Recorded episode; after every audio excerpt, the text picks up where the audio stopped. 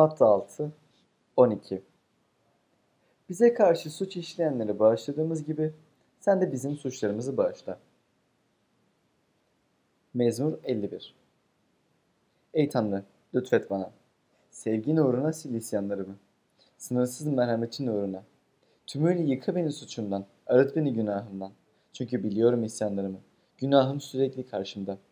Sana karşı, yalnız sana karşı günah işledim. Senin gözünde kötü olanı yaptım. Bu nedenle söylediklerinde haklı, yargılarında adilsin. Nitekim suç içinde doğdum ben. Günah içinde annem bana hamile kaldı. Madem sen gönülde sadakat istiyorsun, bilgelik öğret bana yüreğimin derinliklerinde. Beni mercan köşk otuyla arat, paklanayım. Yıka beni, kardan beyaz olayım. Neşe, sevinç sesini duyur bana. Bayram etsin ezdiğin kemikler. Bakma günahlarıma, sil suçlarımı. Ey Tanrı, temiz bir yürek yarat. Yeniden kararlı bir ruh var et içimde. Beni huzurundan atma. Kutsal ruhunu benden alma. Geri ver bana sağladığın kurtuluş sevincini. Bana destek ol. istekli bir ruh ver. Baş kaldıranlara senin yollarını öğreteyim. Günahkarlar geri dönsün sana. Kurtar beni kan dökme suçundan. Ey Tanrı, beni kurtaran Tanrı. Dilim senin kurtarışını ilahilerle övsün. Ya Rab, aç dudaklarımı. Ağzım senin övgülerini duyursun. Çünkü sen kurbanın hoşlanmazsın. Yoksa sunardım sana. Yakmalık sunuttan hoşnut kalmazsın. Senin kabul ettiğin kurban alçak gönüllü bir ruhtur. Alçak gönüllü ve pişman bir yüreği hor görmezsin ey Tanrı. Lütfet Siyon'a iyilik yap. Yeruşalim'in surlarını onar. O zaman doğru sunulan kurbanlar, yakmalık sunular, tümüyle yakmalık sunular seni hoşnut kılar. O zaman sunağında boğalar sunulur. Amin. Ruhsal arayış etkinliğimize hepiniz hoş geldiniz. Bugün bahsetimize devam ediyoruz. Konumuz dua.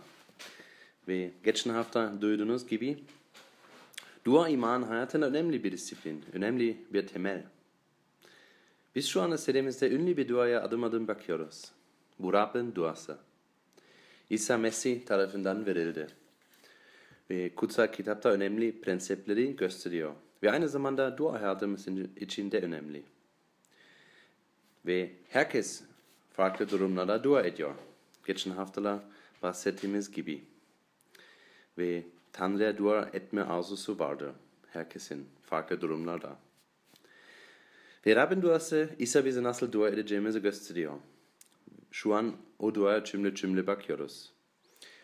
Biz e, farklı cümlelerin duyduk. Gökteki babamız, senin adın kutsal kılınsın, egemenliğin gelsin. Senin istediğin olsun, bize günlük ekmeğimizi ver. Bugün sizinle birlikte bize karşı suç işleyenleri bağışladığımız gibi sen de bizim suçlarımızı bağışla cümlesine bakıyoruz. Özellikle ikinci kısmı bakacağız. İlk kısım başkaları için bağışlama hakkında bir vasıta. Web sitemizde bulabilirsiniz. Mesmo 51 belki de kutsal kitapta en ünlü günah dualarından biridir. Kral Davud tarafından zina yaptıktan sonra yazılmıştır. Bu zina örtmek için kadının kocasını da öldürdü. Ve 2. Samuel'de Peygamber Nathan'ın Davud'a geldiğini ve onu suçladığını görüyoruz. Sonra Kral Davud bu mezmuru yazdı. Mezmur 51'e dayanarak sizinle beraber sen yani Tanrı bizim suçlarımızı bağışla duasının ne anlama geldiğine bakmak istiyorum. Ve bu mezmurda bir süreç görüyoruz. Davud'un günahını nasıl kabul ettiğini ve Tanrı'ya nasıl dua ettiğini görüyoruz. Belki bugün nasıl hissediyorsun? Bilmiyorum. Ancak kendi günahından dolayı kendini ağır bir hayatın içinde görüyorsan, bu dua sürecinin yardımıyla her şey tekrar düzeltilebilir. Tövbe yoluyla. Nasıl? Sadece özür dilerim demekle mi her şey iyi olacak belki merak ediyorsun. Ama hayır. Böyle değil. Mezmura gerçek tövbenin senin hayatına nasıl bir derinlik, derin değişiklik getirebileceğini göstereceğim. Üç düşünce, üç nokta sizinle paylaşmak istiyorum. Bu arada elinizdeki bültende bu no- noktayı okuyabilirsiniz. Bir, günah, günahı idrak etmek. İki, günahı itiraf etme- etmek. Üçüncü, günahtan dönme gücü. Birinci, günahı idrak etmek. İkincisi, günahı itiraf etme, etmek. Ve üçüncüsü, günahtan dönme gücü. Birinciyle başlayalım. Günahı idrak etmek. Üçüncü ayette Davut günahını Tanrı'nın önünde itiraf ettiğini görüyoruz. Çünkü biliyorum isyanlarımı, günahım sürekli karşımda söylüyor. Bu çok açık, değil mi? Nathan ona geldi ve ona Tanrı'nın önünde günah işlediğini söyledi. Tanrı bize günahlarımızı göstermek için farklı yollar kullanıyor. Mesela kutsal kitabı kullanıyor. Çünkü orada Tanrı'nın iradesi hakkında çok şey yazıldı. Örneğin, zina ve cinayet günahtır. Ya da Nathan gibi insanları kullanıyor. Kutsal kitap diyor ki, kardeşinin günah işlediğini görüyorsan git ve ona söyle. Ve Tanrı duada da kutsal ruh aracılığıyla bize suçumuzu gösteriyor. Birkaç gün önce Tanrı'ya getirdiğim bir şey vardı. Birine bir şey söyleyip söylememekte kararsızdım. Dua ederken yaptığımın o günah olduğunu ve bu kişiden af dilemem gerektiğini anladım. Tanrı'nın insanlara günahlarını insanlar, dua ve kendi sözü aracılığıyla gösterdiğini açıkladım. Bu üç şey İsa Mesih'e inanan insanlar için geçerlidir. Şimdi burada olup Tanrı'ya inanmıyorsan ya da İsa'ya inanmıyorsan işte sana bir soru. Sana göre günah nedir? Ve neyin doğru, neyin yanlış olduğuna nasıl karar veriyorsun? Üçüncü ayette Davut'un günahlarını itiraf ettiğini görüyoruz. Ama daha da ileri gidiyor. Bakın beşinci ayette ne diyor? Nitekim suç içinde doğdum ben. Günah içinde annem bana hamile kaldı. Ne? Bir seviye daha derine iniyor. Tanrı'ya karşı günah işlediğini söylüyor. Ama aynı zamanda günah içinde doğduğunu da söylüyor. Bu aşırı mı yoksa değil mi? Bunu nasıl söyleyebildi ki? Rönesans'tan ve hümanizmin başlangıcından beri insanın kendi içinde kötü olmadığını dair genel bir düşünce var. Değil mi? Dünya bir kişinin hep dış koşulları nedeniyle kötüleştiğini söylüyor. Hitler, Stalin ve Mao gibi. Bunlar kötü insanlar. Ama sen, ben, Davut gibi katil ya da zina yapmıyoruz. Değil mi? Belki bazen yanlış bir şey yapıyoruz ama günahkar olarak durmuyoruz. Değil mi? Arkadaşlar, kutsal kitap aksini söylüyor. Rabbin sözü diyor ki sorun sende. Kutsal kitap herkesin içinde onları bir katile dönüştürebilecek bir şey olduğunu söylüyor. Doğuştan olan günah olarak da adlandırılıyor. Küçük çocukları düşünün. Sevimliler, değil mi? Ama aynı zamanda her zaman yapmaları gerekeni yapmıyorlar. Küçük çocuk, çocuklara bazen yalan söylüyor. Kimden öğrendiler? Ebeveynlerinden mi? Hiçbir ebeveynin çocuğuna yalanı öğreteceğini düşünmüyorum. Öyleyse kim öğretti? Hiç kimseden. Hepsini bilerek doğdu. Kendisi bunu yapabilir. Örneğin çikolata almak veya cezadan kaçmak için. Hiç bunu fark etmiş miydin? Bu bana çok tanıdık geliyor. Size de tanıdık geldi mi? Kutsal kitabın başlangıcında Adem ve Hava'nın Tanrı'ya itaatsizlik ettiği bir hikaye var. Kendileri için neyin doğru, neyin yanlış olduğunu belirlemek istediler. Tanrı'ya karşı günah işlediler. Ve onlar aracılığıyla tüm insanlık günahlı oldu. İyi bir insan olmak cümlesini çok duyuyorum. Belki siz de bu cümle çok duyuyorsunuz. İyi bir insan olmak. Hep o diğerleri. Hep o politik, politikacılar, suçlular ve patronlar. Sadece bunlar kötü insanlar. Ama unutmayın herkes günahkardır. Pardon. Ama unutmayın herkes günahkardır. Tek yapman gereken on buyruğu okumak. Hiç çaldın mı? Daha önce hiç yalan söyledin mi? Annene ve babana hiç saygısızlık yaptın mı? Bu soruları kimsenin geçebileceğini sanmıyorum. Herkes bir noktada günah işledi. Şimdi yalan söylemenin birini öldürmek ya da Davut gibi zina yapmak kadar kötü olmadığını söyleyebilirsin. Ama günah, Tanrı'nın gözünde günahtır. Ayrıca kutsal kitap diyor ki, birini sadece fiziksel olarak öldürmezsin. İsa Matta 5'te diyor, Matta 5, 21, Atalarımıza adam öldürmeyeceksin. Öldüren yargılanacak dendiğini duydunuz. Ama ben size diyorum ki kardeşine öfkelenen herkes yargılanacaktır. Veya zina etmek. Sadece fiziksel değil. Bakın İsa ne diyor? Matta 5.27 Zina etmeyeceksin dendiğini duydunuz. Ama ben size diyorum ki bir kadına şehvetle bakan her adam yüreğinde o kadınla zina etmiş olur. A. Şimdi nasıl? Kendini günahlarını kabul etmek bu sürecin ilk adımıdır. Bunu Davut'ta görüyoruz. Ve bu bizim için de geçerli. Düşündüğümüzden daha kötü olduğumuzu kabul etmeliyiz.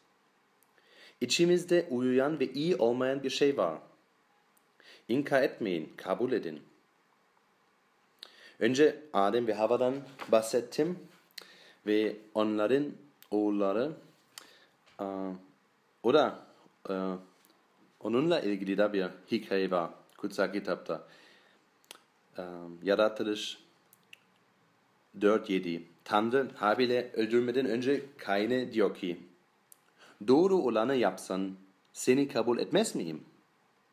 Ancak doğru olanı yapmazsan günah kapı, kapıda pusuya yatmış. Seni bekliyor. Ona egemen olmalısın. Evet, sadece Kain'in kapısında değil. Hepimizin kapısında günah yatmış bekliyor. Bu yüzden ilk olarak günahımızı idrak etmemiz lazım. İkincisi, günahlarını itiraf etmelisin. Bir tövbe gibi görünen bir şey, bir de gerçekte içten olan, yaşam değiştiren ve seni özgürleştirip karakterini şekillendiren bir tövbe var. Şefat bir günah itirafı. Kendi eylemleriniz için tüm sorumluluğu üzerine almak anlamına geliyor. Ayet 1 Ey Tanrı, lütfet bana, sevgin uğruna, sil isyanlarımı. Ve ayet 9 Bakma günahlarıma, sil bütün suçlarımı. Davut günahlarını itiraf ediyor ve sorumluluk alıyor. O bir bahane aramadı. Örneğin onun kendisini bu günaha teşvik eden kötü arkadaşları olabilirdi. Ya da kendini yalnız hissetmiş veya sevilmediğini hissetmiş olabilirdi. Günahına bir kılıf uydurabilirdi. Etrafındakileri değil, Davut kendini suçluyor. Senin de sorumluluğu almak istemediğin oldu mu? Ya da oluyor mu? Ya yanlış bir şey yaptıysan ama aynı zamanda bunun senin hatan olduğunu kabul etmek istemiyorsan. Sen ne diyor musun? Koşullar kötüydü diye. Ya da suçunun bir kısmını kabul ediyorsun ama tamamı değil. Her şey bilinmeli. Kalbimizin bizi suçladığı her şeyi itiraf etmezsek, Tanrı'nın hepimizi affedeceğinden nasıl emin olabiliriz? Kendi suçunu kabul etmenin bir bedeli var. Ve bazen birine bunu ağır bedelini ödemen gerekiyor. Günahının itiraf etmek küçük düşürücü. Değil mi? Ama aynı zamanda günahın itiraf kalbi rahatlıyor ve bize bağışlanmanın yolunu açıyor. Belki, belki siz de benzer bir şey yaşadınız. Kesinlikle yaşadınız. Ben de yaşadım. Bir, yanlış bir şey yaptığınızda ya da günah işlediğinizde ama tam bu itiraf etmek istemediniz ve bu günah saklamak istediniz. Bu, siz nasıl hissettiniz? Kalbiniz ya da nasıl hissetti? Kesinlikle iyi hissetmedi ve rahatsız hissetti. Ama aynı zamanda günahını itiraf kalbi rahat, rahatlıyor. Bu kesin. Ve metne tekrar bakalım. Davut'un günahlarını itiraf ettiğini görüyoruz. Ama kime? Dördüncü ayete bakın. Sana karşı. Yalnız sana karşı günah işledim. Senin gözünde kötü olanı yaptım. Öyle ki konuşurken haklı, yargılarken adil olasın. Davut Tanrı'ya karşı ve yalnızca, yalnızca Tanrı'ya karşı günah işlediğini söylüyor. Ama aynı zamanda Batşeba'ya ve kocasına karşı da günah işledi. Değil mi? Davut bunu nasıl söyleyebilir? Burada günahı anlamada önemli bir noktaya geliyoruz. Davut, Tanrı'ya karşı günah işlediğini iki kez tekrarlıyor. İki kez tekrarlamanın kutsal kitapta özel bir anlamı var. Bu tekrarlanan o ifadenin önemini daha iyi gösteriyor.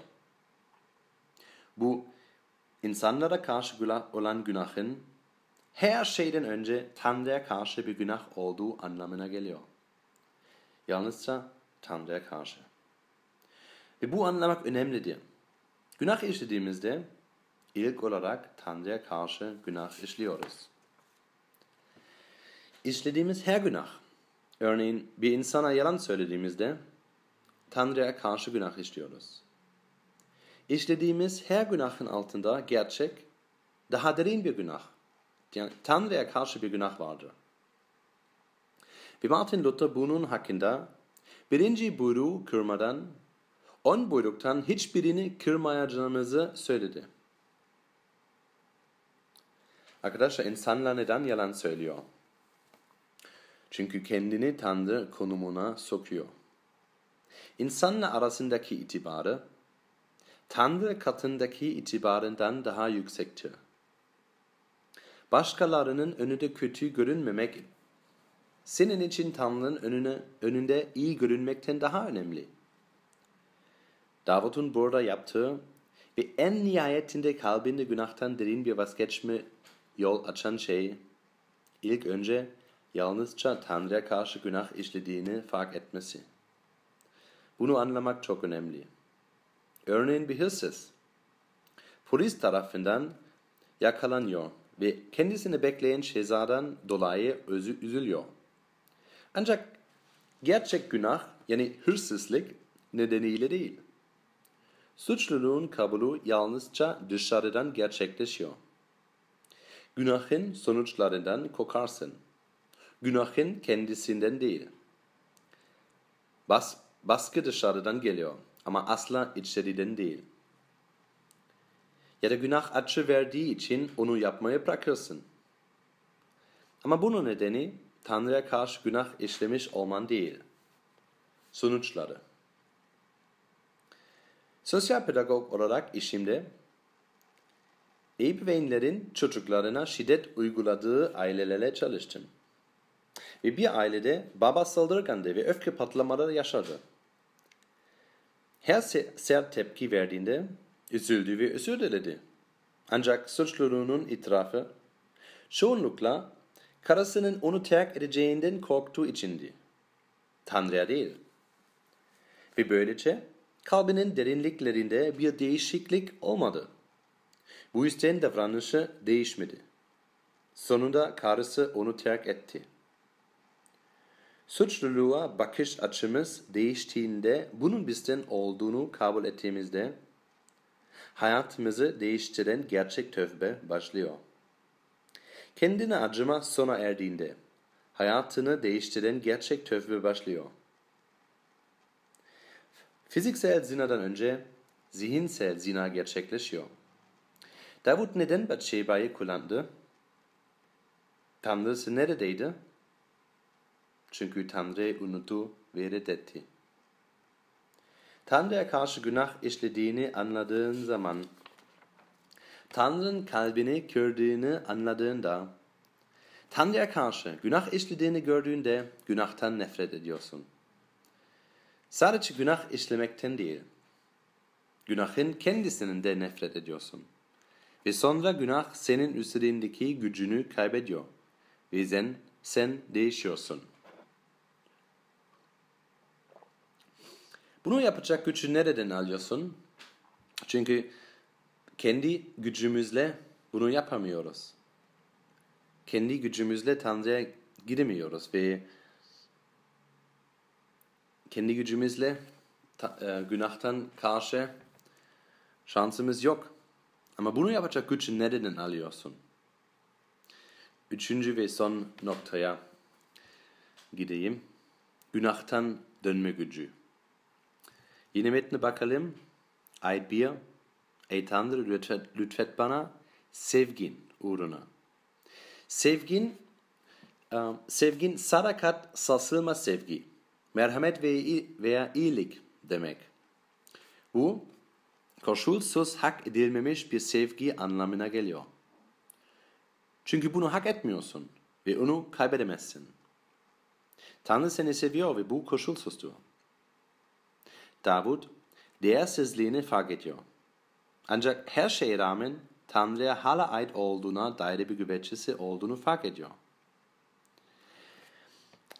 Sad, arkadaşlar sadece kendini kötü ya da değersiz hissediyorsan ve Tanrı'ya güvenmiyorsan affedilme senin için işe yaramayacak. Sadece kendini mahvediyorsun ve Tanrı'nın lütuf göstermesini umuyorsun. Öte yandan eğer Tanrı'ya güven, güveniyorsan ancak kendini günahkar hissetmiyorsan o zaman kendini yüceltiyorsun. Davud da ikisi de dengeli, dengeli bir biçimde vardı. Tanrı'nın lütfu hak edilmedi. Günahkar olduğunu ve yine de Tanrı tarafından sevildiğini biliyordu. Daha iyi bir şeyimiz var. Batşeba ile yaptığı zinadan bir oğul doğdu. O sonra öldü. Davut'un oğlunun ölmesi Davut'a ceza değildi. Tanrı'nın bunun için başka nedenleri vardı. Nathan, Davut'a günahlarının bağışlandığını söyledi. Davut'un oğlunu, Davut'un günahları için ölmek zorunda olmadığını bundan anlıyoruz. Davut'un suçluluğu yüzünden neden ölmediğini biliyor musun? Çünkü Tanrı'nın oğlu günahlar için ölmek zorundaydı. Davut'un Davut'un beni kuvalma demesinin nedenini biliyor musun? Çünkü Tanrı oğlunu çarmıhta bıraktı. Tanrım Tanrım neden beni terk ettin diye İsa söyledi. Davut'un söylediği her şey beni bırakma, gitme, bunu bana yapma bunu neden söyleyebilir? Çünkü Tanrı kendi oğluna bunu yaptı. Onu hepimiz için bıraktı. Davut için, benim için, senin için. Ve affetmenin gerçeği budur. İsa Mesih, Tanrı'nın oğlu, insan oldu, dünyaya geldi ve günahsız bir hayat yaşadı ve suçsuz olarak çarmıhta öldü. Ve bir, bir düşünün, İsa çarmıhta aşağı bakıyor, hepimiz için. Nasıl aldattığımızı ve Tanrı'ya nasıl yalan söylediğimizi, nasıl günah işlediğimizi görüyor ve çarmıhta kalıyor. İnsanlık tarihindeki en büyük sevgi eylemi. Ve İsa Mesih çarmıhta bütün günahlarımız için öldü. Bütün insanların günahlarımı, günahları için öldü. Ve biliyordu ve çarmıhta kaldı. Melekleri çağırıp, çağırıp, çağırabilirdi. Ama çağırmadı. Bu senin için yaptı. günlük günahların için. İsa Mesih günahlarımız, günahlarımız için çarmıhta öldüğünden Tanrı'ya gidebilir ve İsa'nın adıyla Tanrı'dan af dilebiliriz. Bunu hak ettiğimiz için değil. İsa bizim için ödediği için. İsa bizim yerimize öldü. Ve sonra Tanrı bize yeni bir yürek vermesini isteyebiliriz. Ve Tanrı bize günah işlememe güç veriyor. Sondefa metnine bakalım. Ayet 10. Ey Tanrı, temiz bir yürek yarat. Yeniden kararlı bir ruh var et içimde. Bakın, İsa Mesih sadece bizim için ölmedi. O ein, ölmeden, ölmeden son, ölmedikten sonra dirildi ve o yaşıyor. Ve İsa Mesih, biz İsa Mesih'e inanıyorsak, İsa Mesih içimizde yaşıyor. O bize kutsal ruh aracılığıyla içimizde yaşıyor. Ve bize güç veriyor. Ve İsa'yı çarmıhta gördüğümüzde, onu orada hayal ettiğimizde, onu oraya getiren günahlarımızı düşünelim.